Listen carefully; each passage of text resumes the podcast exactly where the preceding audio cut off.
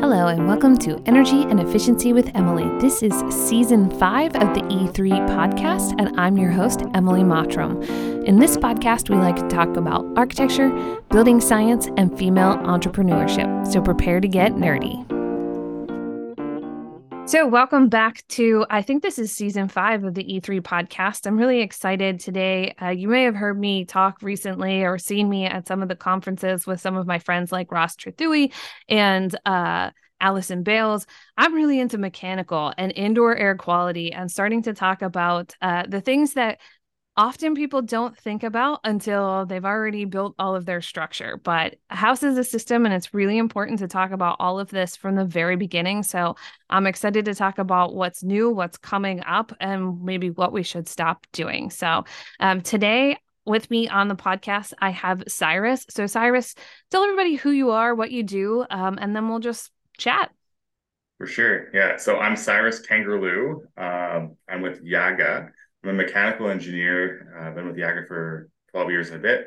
Um, and I'm a mechanical engineer based out of Vancouver and work for a uh, company that probably never heard of before, but Jaga, spelled J A G A, uh, based out of Belgium. And we're kind of known as the most forward thinking, uh, premier hydronic heating, cooling, and ventilation company uh, in Northern Europe. I've uh, been providing equipment on multitude of projects since um, since the early 60s um, and kind of just kind of grown in our own corner of Belgium and and uh, really developed our uh, products that can enable some incredibly efficient uh, heating and cooling and massive ventilation uh, on any project uh, that really any dwelling or museum or airport or office. Uh, but yeah, there's a, a big mix of everything we do. But I'm based out of Vancouver, Canada, and uh, we work on uh, work with mechanical engineers that are designing structures, uh, be it single family homes to offices to anything, and uh, help them uh, with their decisions on which products to choose, and then help contractors on how to actually install products um, effectively. So that's in a real nutshell what I'm all about here.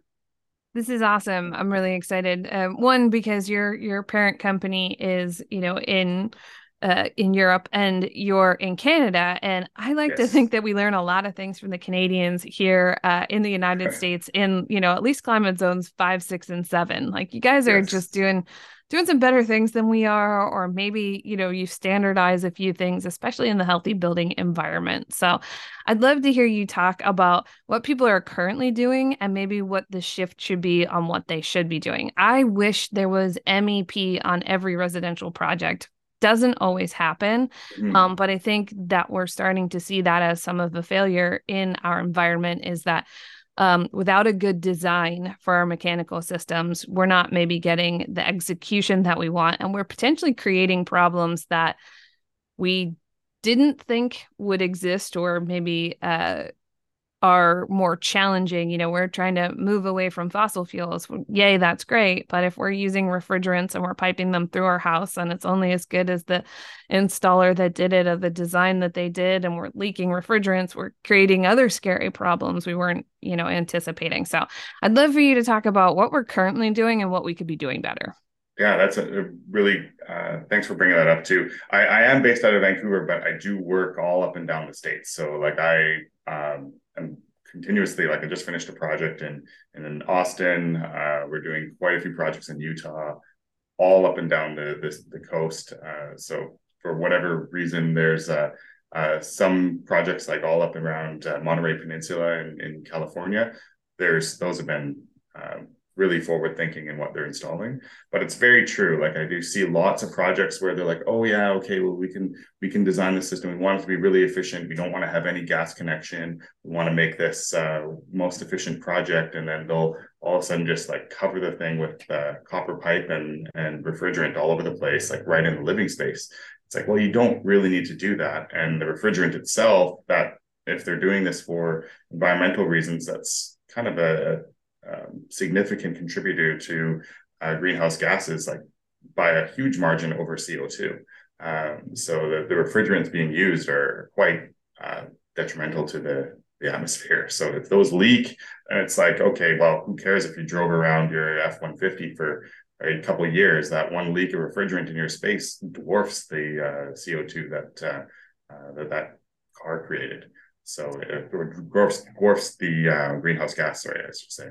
But uh, what uh, what we've been kind of promoting, or not really necessarily promoting, but but uh, seeing on lots of projects, especially like in California, where I do see a pretty big shift, where there is starting to get some uh, some interest and some uh, kind of visibility on like a, an air to water heat pump, uh, where they'll let's say if they're building a single family home, uh, just like a regular, and we've done these on projects like these don't have to be crazy homes, like these are just like regular. Uh, I call them bungalows. I don't know if that's a term in that you guys hear too often, but bungalow is just like a one story. Maybe they'll have a basement, maybe not. But it's uh yeah, like on these just regular bungalows. Is that a thing, or is that just I'm coming from Alberta?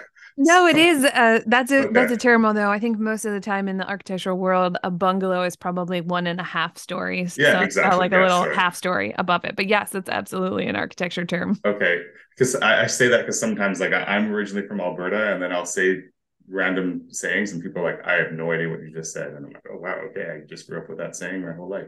But uh, I was just questioning myself as I said that. But um, uh, yeah, and I'm seeing just regular homes where there there was like maybe 10 years ago, there was a ton of interest in radiant floors. Everyone's like, oh, I want to have warm feet. I want to do radiant floors. And um, and the contracting community uh, in a lot of different states and, and provinces got very good at installing these radiant floor systems. But those systems needed a boiler, and um, which obviously needs a gas connection, and and we can move past that now. Like hopefully we're at the point where we can talk about okay, where we don't necessarily need a gas connection, we don't need a boiler in a space, where we can actually use an, an air to water heat pump that will generate uh, the hot water in a just electrical manner. So all the refrigerant is located outside of the space. That's outside in the actual uh, air to water heat pump. Uh, no refrigerant and a very small amount of it. Uh, no refrigerant is actually in the space. Only that small amount is in that outdoor heat pump. And uh, then they'll they'll use that heat pump to generate hot water for that radiant floor. Then the occupant can get the nice warm feet that they ask for. Well, the nice advantage, or I guess I don't want to say byproduct, but with these air to water heat pumps is you actually get cooling. Uh, so in the summertime, you can get cold water from that same air to water heat pump. There's a reversing valve in that uh, that air to water heat pump. It'll reverse the refrigerant cycle and give you cooling water. Uh, but the disadvantage with the radiant floor is like it doesn't really do much. Like you put cold water in that radiant floor, if it is actually designed properly and um, meant to be above that uh, 56 or whatever the dew point is, uh, 56 Fahrenheit, you're not going to get much cooling output out of that floor. Uh, but if you combine that uh, radiant floor with some low profile, really sleek fan coil terminal units or uh, trench fan coils or some some other device that can actually take advantage of that cold water effectively and give you cooling into the space. Now you actually get some powerful air conditioning and, and some cooling that'll actually work properly. Uh, so I'm seeing that now as like a pretty big push where it's uh, uh, okay, well, we have radiant floor. We like how this works. And then now I'm going around and showing contractors who are very well versed in how to install radiant floors. I'm showing them, well, okay, well, let's insulate our piping so that the condensate uh, doesn't collect on the piping and you don't get sweating pipes. And let's install these air handlers or these fan coils and then um, have short duct runs or maybe no duct runs at all. And uh, this is how we can make it work it's kind of been an interesting setup where it's like all electric, full air conditioning, very little refrigerant being used, and uh, just water. So. And I think I uh, heard Ross say this, so I'm going to ask you as a mechanical engineer, right? Too, because I know just enough to be dangerous, but I'm super interested in this. Is um, it actually takes a lot less energy to move the water than it does to move refrigerant? Is that true?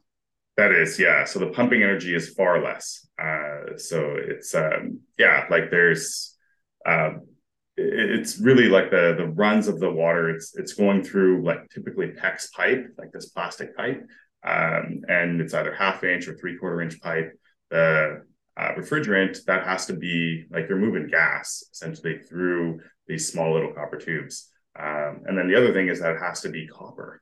Uh, so it has to be copper and it has to be like actually welded and like a refrigerant technician has to actually connect all that pipe properly nice thing with uh, with hydronics or just with water-based systems, you can just use PEX pipe, and that's been proven over the decades to work quite effectively now. Uh, so, and that's I just keep saying, okay, the refrigerant guys, like that's been very, or sorry, not the refrigerant, the radiant guys, they've been very, uh, they've been well versed on how to to install their uh, the radiant flooring uh, product effectively, and now at just a small little tweak and and then uh, they can also install cooling through that same system.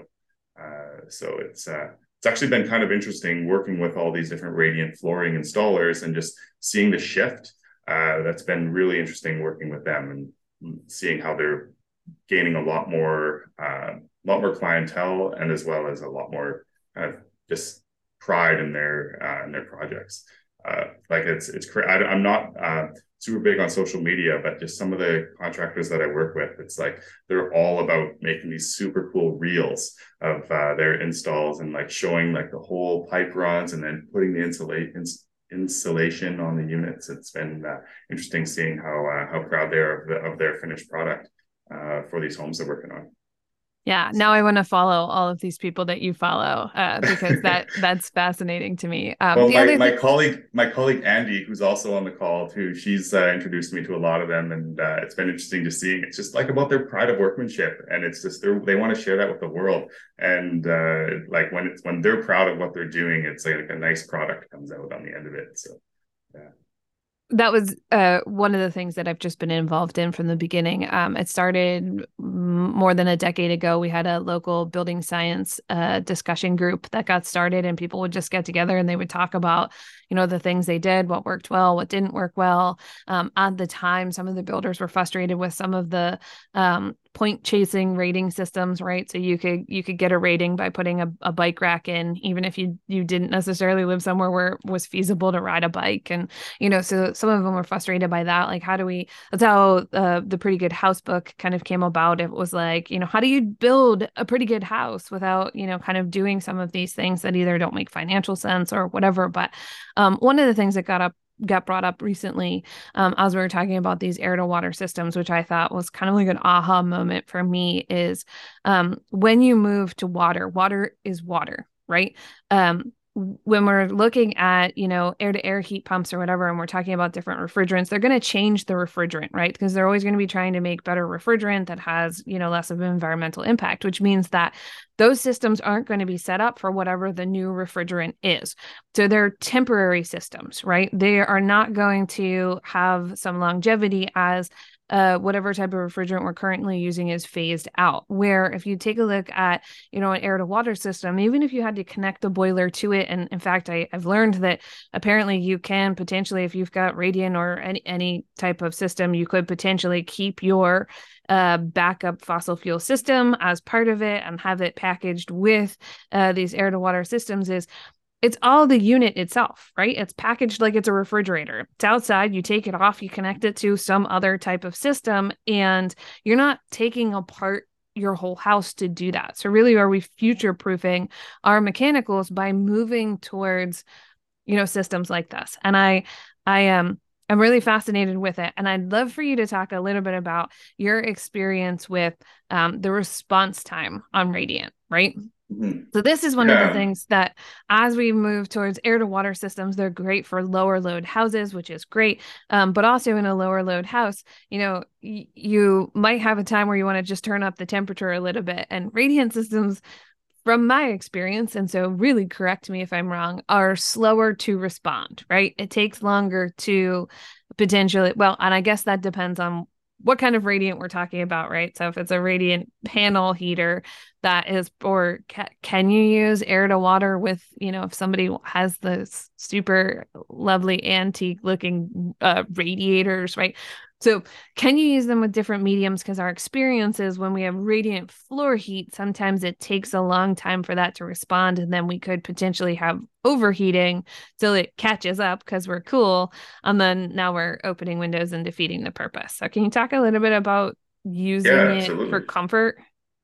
Yeah, yeah, totally. So it's uh we're and that's like 12 years ago when I when I started with uh, with Jaga. I remember going to to the factory for some training and they were showing me the installs that they were doing in Europe And uh, they talked exactly about that. They were just like, okay, well, we don't want to have a full radiant floor that has a lot of mass. There's a ton of concrete weight uh, that has to heat up. When that eventually does heat up, it can take eight hours. That um, uh, that can be quite comfortable if you need to maintain that uh, uh 72 Fahrenheit or, or, 20 Celsius. That'll that'll be quite comfortable for that. But the second that okay, the sun comes in now, and now uh, you have big windows, south-facing windows, uh, and the sun comes in, that's going to heat up the space as well. And then now all of a sudden you're at 75 well, let's turn down the thermostat and uh, let's turn off that radiant floor. Well, that's to take another eight hours for that to actually react and move and get to that lower uh, temperature. So this, like, this is over a decade ago in the factory where they were like, okay, what we should do is have a two-stage thermostat, if possible, where we have the radiant floor that's maintaining like a 68, maybe even a 65. Uh, that's just maintaining the baseline baseline and then we'll use terminal units that are much smaller, uh, much faster to react, and can also offer cooling. Uh, but uh, we'll have terminal units that are either small fan coils mounted in the ceiling uh, that are minimally ducted or just mounted on the wall. Uh, and then those take minutes to uh, turn on and actually produce heat into the space.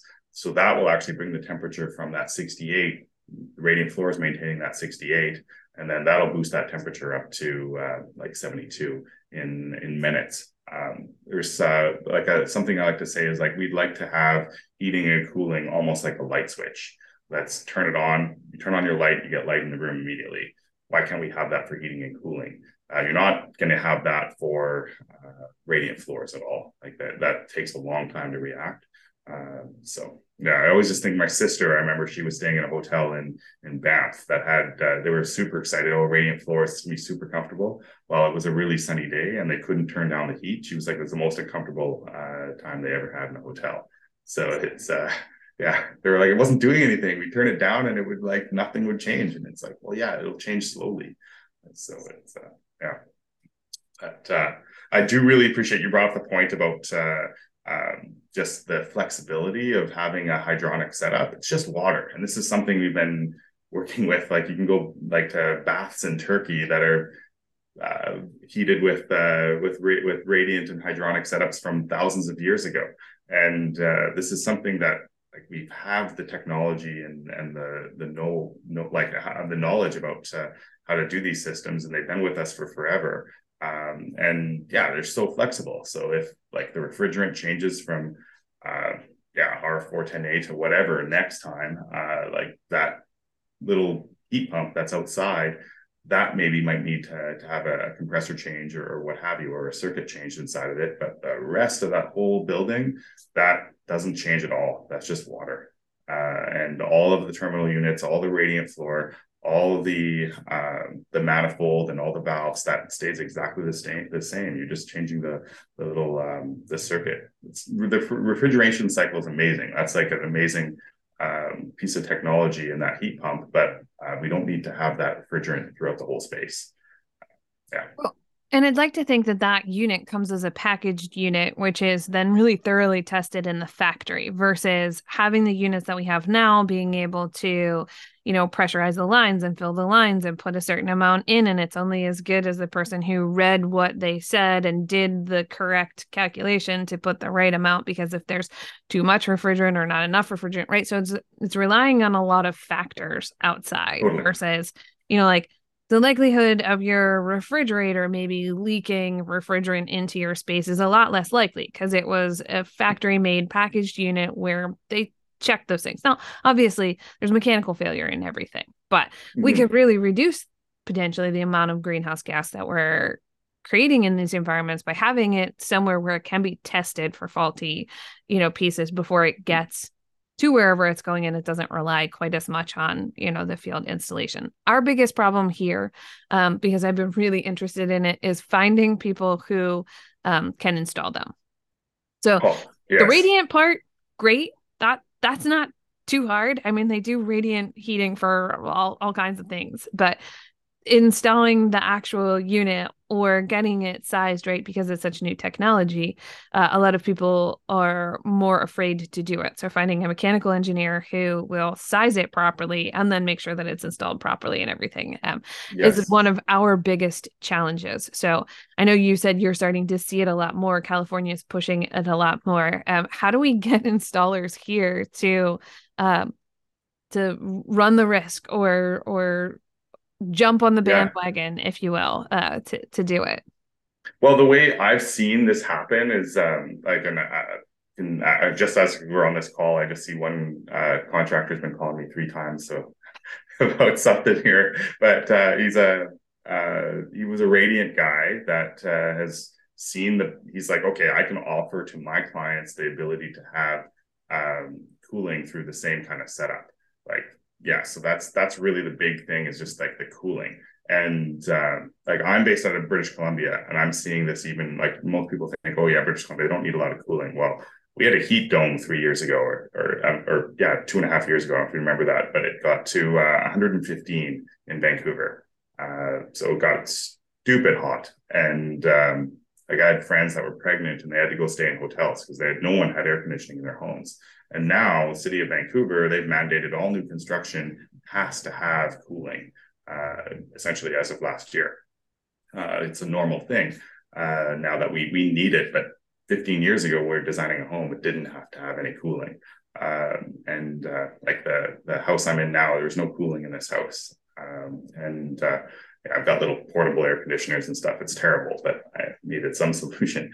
And uh, uh, but um, yeah, like the the big thing, and it's like the labor shortage and, and the the expertise to install this. That's definitely a challenge to find. Uh, and that's where I focused a little bit of energy just on um, on training these uh, these installers on okay, like it's not that big of a shift um, where you're just doing um, uh, radiant floor installs okay, well, now you're going to be installing this heat pump outside, and then you're connecting your your manifold and your valves. That's exactly the same as before. You're connecting your pipe. Just have to put insulation on it and uh, connect to a condensate tray uh, because these units are now going to sweat. And then that's yeah, explaining to those contractors how to how to do this. Uh, that's been a, a a big focus for for me where I'm training these contractors on on getting some comfort on installing a, um, an air to water heat pump setup so they can actually get some proper cooling in these homes. And I'm seeing a lot of uptick, uh, like company names that are very like warm zone, like uh, company names like that. They're great now at installing uh, uh air to water heat pump setups in uh, in homes, and yeah, it's been a cool uh, cool shift in the industry I've been seeing lately. So, yeah, it's it's really exciting. So, um, I know this is probably a specific question for the company that you uh represent, or across the board, but you know, we're starting yes. to see houses that are, you know, uh 11,000 kBTU, right? So or yes. or less. So we're starting to see these really small loads. Um you know, wh- what's the smallest system or unit right now that is available and if you can't get one that's small enough you know what's the efficiency loss by having one that is you know potentially you larger than get small need? small air to water heat pumps there's like quite a few different manufacturers like we don't make an air to water heat pump uh, Jaga doesn't. We work with uh, with different manufacturers of uh, air to water heat pumps, but they have tiny ones that can go down in very small uh, tonnages, um, like uh, yeah, like one ton units. Like 12,000 BTU. So it's uh, the, those ones I like a lot of the times I'll be working on like monstrous homes where it's like, okay, yeah, we'll need some really big, uh, uh, big heat pumps. But a lot of, I've definitely uh, worked on some in, in Oregon and one in Washington state that was quite small, um, very small heat pump setup. And then really the, the terminal units that they can use then are, uh, it's kind of interesting. Like they don't need a lot. Like these are, are homes that are really tightly built and nicely designed, uh, where they don't need a lot of uh, of cooling. Cooling is always the dominant load. Um, heating is just like minuscule. So it's uh, the the heating that we'll get out of a, a, terminal unit will typically be two or three times what we'll get out of the cooling. So we size the devices based on the cooling load, and then whatever we get out of the heating load is like it's going to be more than adequate. Uh, in, in pretty much all instances, even in, in climates like Alberta. Uh, so we'll design them for the cooling load, and then uh, the heating is just we'll have the fans operate at 50% speed or less uh, for the heating, and it'll be more than adequate. Uh, so the thing is too, anytime we're talking about cooling, we need to get some movement of air. Uh, there are effective radiant ceiling um, installs, and there's a, a, radiant ceiling product that uh, with quite a few different manufacturers that I see that works quite well. Uh, but those struggle with actually getting high cooling values. So if you have a lot of glass, a lot of west or south facing glass, the radiant ceiling is going to maybe not be adequate for that. So that's why they'll supplement that with uh, a unit that has a fan or or something that's actually going to move the air and get some appreciable cooling. So, so, the, yeah. the radiant ceilings too would also uh, potentially require you to spend more time paying attention to the relative humidity inside the space, right? Absolutely, yeah. You're they have to be uh, like the cooling water that's flowing through those ceiling products that has to be above dew point, um, or else you're going to get rain in your space, which is not good which is not so, great. No.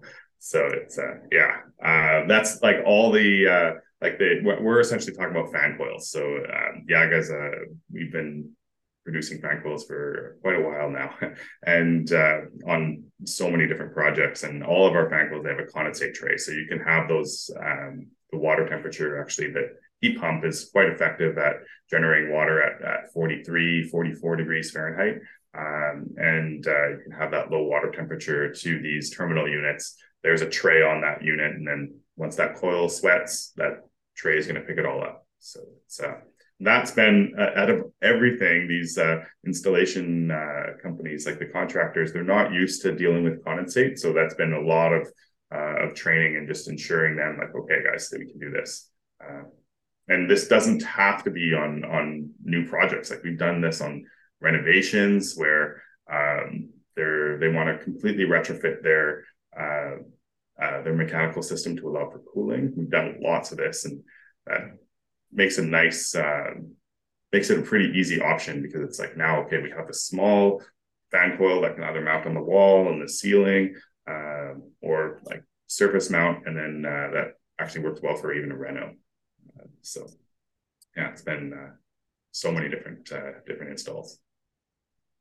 And I think one of the best parts of moving towards these all electric uh, places, one, um, I'm not sure the infrastructure in our country is prepared for all of us to go all electric yet, but uh, that's a that's a whole different uh, conversation. But um, the combination of doing that with renewable energies is uh, is pretty exciting. We do solar on um, if not all, I would say most of our projects, or they're solar ready, or they're in a site where potentially the client can't take advantage of solar, and so they join. Um, we have a lot of community solar here in Maine, which is which is great. So, um, totally. I I do love the fact that you know it is tied to a slightly more renewable. Although I guess we have to worry a little bit about you know using things if we're not producing our own renewables. Um, using electricity in areas where the way we produce our electricity is uh, less good, right? We talked about yes. refrigerants leaking and you know driving your F one fifty, but we should also probably talk about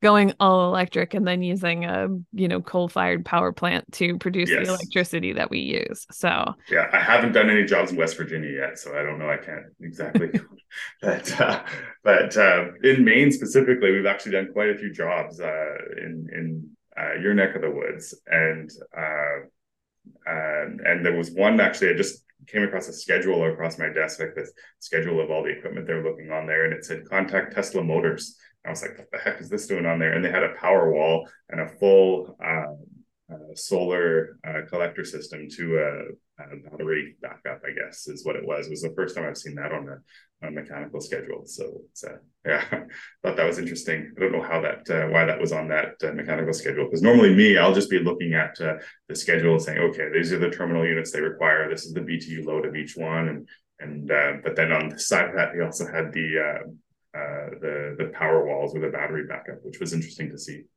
That is really interesting to see because um, we have been talking a lot more about this. Um, and in our part of the country, it's often because we lose power in the wintertime due to some kind yes. of snow or ice.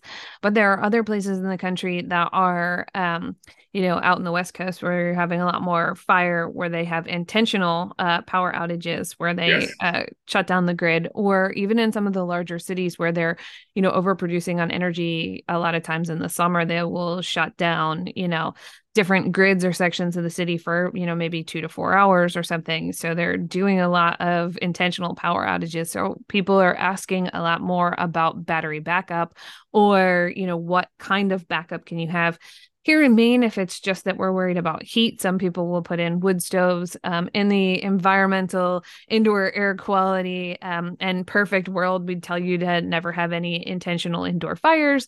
Um, that's not always practical here. One, if you live in an area where you do lose power a lot, or two, um, there's just an emotional response to having wood stoves and fireplaces, and so some some people just really need that um, in their spaces. Um, but and I hear that big time. I, I, lived on Vancouver Island just before where every second home had a wood burning stove or fireplace. And uh, just say the air quality outside in that community I lived in was less than favorable.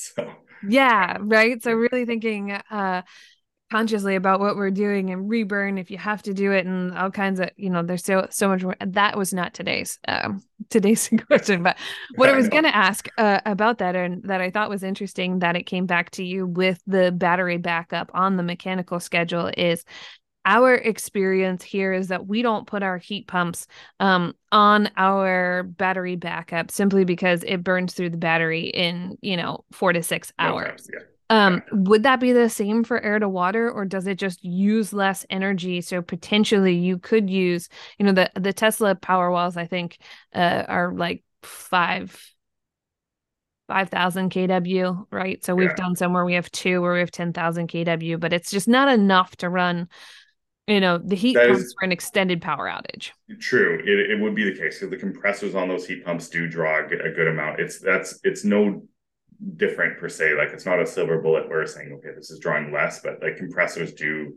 uh, consume a fair a fair bit of power um, on those heat pumps. That being said, you could run it for a shorter period of time if it's fully hydronic because those um, the pumping energy that's required to actually push all that water through the circuit is very low.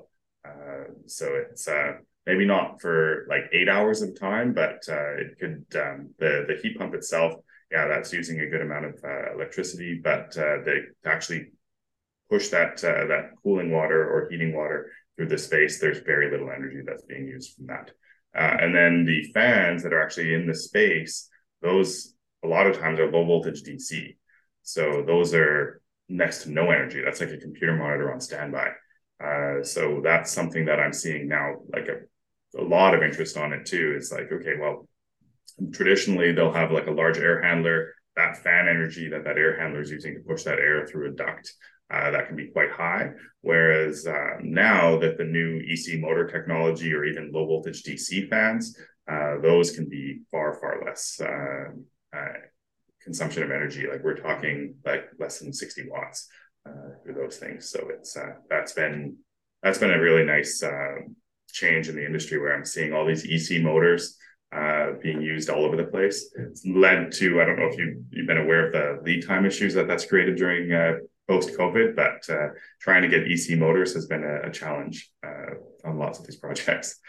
So. Yeah, uh, unfortunately, the last two or three years has been a challenge getting a lot of different uh, integral parts to our buildings, which has been yes. um, challenging, but also kind of interesting because in some ways it pushes us to think outside of the box on like what else can create this. Sure. So maybe it has led to some design inspiration for, for this. And, and so, uh, although now that we have this thing that we really want to use that we still can't get. So, yeah, well, it's led to like uh, lots of different projects like where where I'm seeing like traditionally a, a contractor's always been using XYZ manufacturer and then they're like hey well the lead times are two years for that. I can't use that anymore. So uh, then they're they're reaching out to different suppliers and and finding new ways to do things. So it's kind of branching out things a little bit. So it's uh, yeah it's been uh, like just myself in, in British Columbia here where uh, there is definitely a huge mandate in in the city of Vancouver where like I'm seeing it. At first it was like in no gas connections into a lot of these uh, new structures. Uh, and then the district energy heating uh, district heating that was a big push or that is a big push where uh, they're just using a there's one separate uh, or off-site district plant uh, that's using waste heat from a sewer to generate the heat for a building uh, but then that has to go through um, uh, kind of a, a, heat exchanger and then uh, have hot water into the space. That hot water is at lower temperature, and that's leading to needing lower or higher quality terminal units that actually work at that lower temperature. So I've been seeing like that's been a huge push, but then COVID comes around, and then it's harder to find uh, some of the parts specifically rated for that. So we have to look at different suppliers. So it's uh, yeah, uh, but it's just really interesting seeing the, the genesis of these projects where it's like, okay, big push for district heating, and then now there's district cooling. Uh, that's something. Oh, those are projects I'm really interested in working on, and uh, I do see British Columbia as a as a kind of jurisdiction that uh, has been at the forefront of installing some of these systems. Now I'm even seeing that in Minnesota now too. So it's uh, uh, lots of different places. Yeah, that's really cool. Um, it's it's awesome to see what's coming because I feel like it's been it's been a struggle in the mechanical world as the, our houses get more high performance. You know, the the what are we doing with our mechanicals has been really interesting um, yeah. for sure. So seeing just really inno- innovative and different ways to kind of handle it um, is is cool, and seeing things that trickle down from you know larger scale or commercial world to like yeah, why aren't we doing this in our even single family residential structures and um, you know it's yeah. all just really exciting to see people well I, I, see the, the trickle down. Like i'm based out of vancouver where it's just all high rise residential. Like that's that's I don't know if you Google imaged Vancouver recently, but if you did, it would just like you could kind of confuse it for Hong Kong. Like it's just uh, like lots of different high rises, and I'm seeing the technology that's being used on those and what we've learned in the decades of, of designing and, and constructing these buildings. That's now trickling down into single family home design and seeing that spread out to like uh, uh, all over California. They're using some of the things we've learned on on these high rise uh, installs. Uh, some of the first times we used air to water heat pumps, those were in in North America. Those were in Vancouver, where they would put a large version, let's say like a much larger tonnage version on a roof, uh, or even in a parkade if there was good ventilation in that parkade. Because the roofs, uh, they want to have that like fancy penthouse type thing, so they want to keep that roof line clear of the mechanical equipment. So then sometimes they would put it in uh, in the parkade and make sure that it's properly ventilated so that heat pump can breathe. And um, yeah, then that technology kind of scaled down for the single family homes uh, has been really interesting to see. So, yeah. Yeah.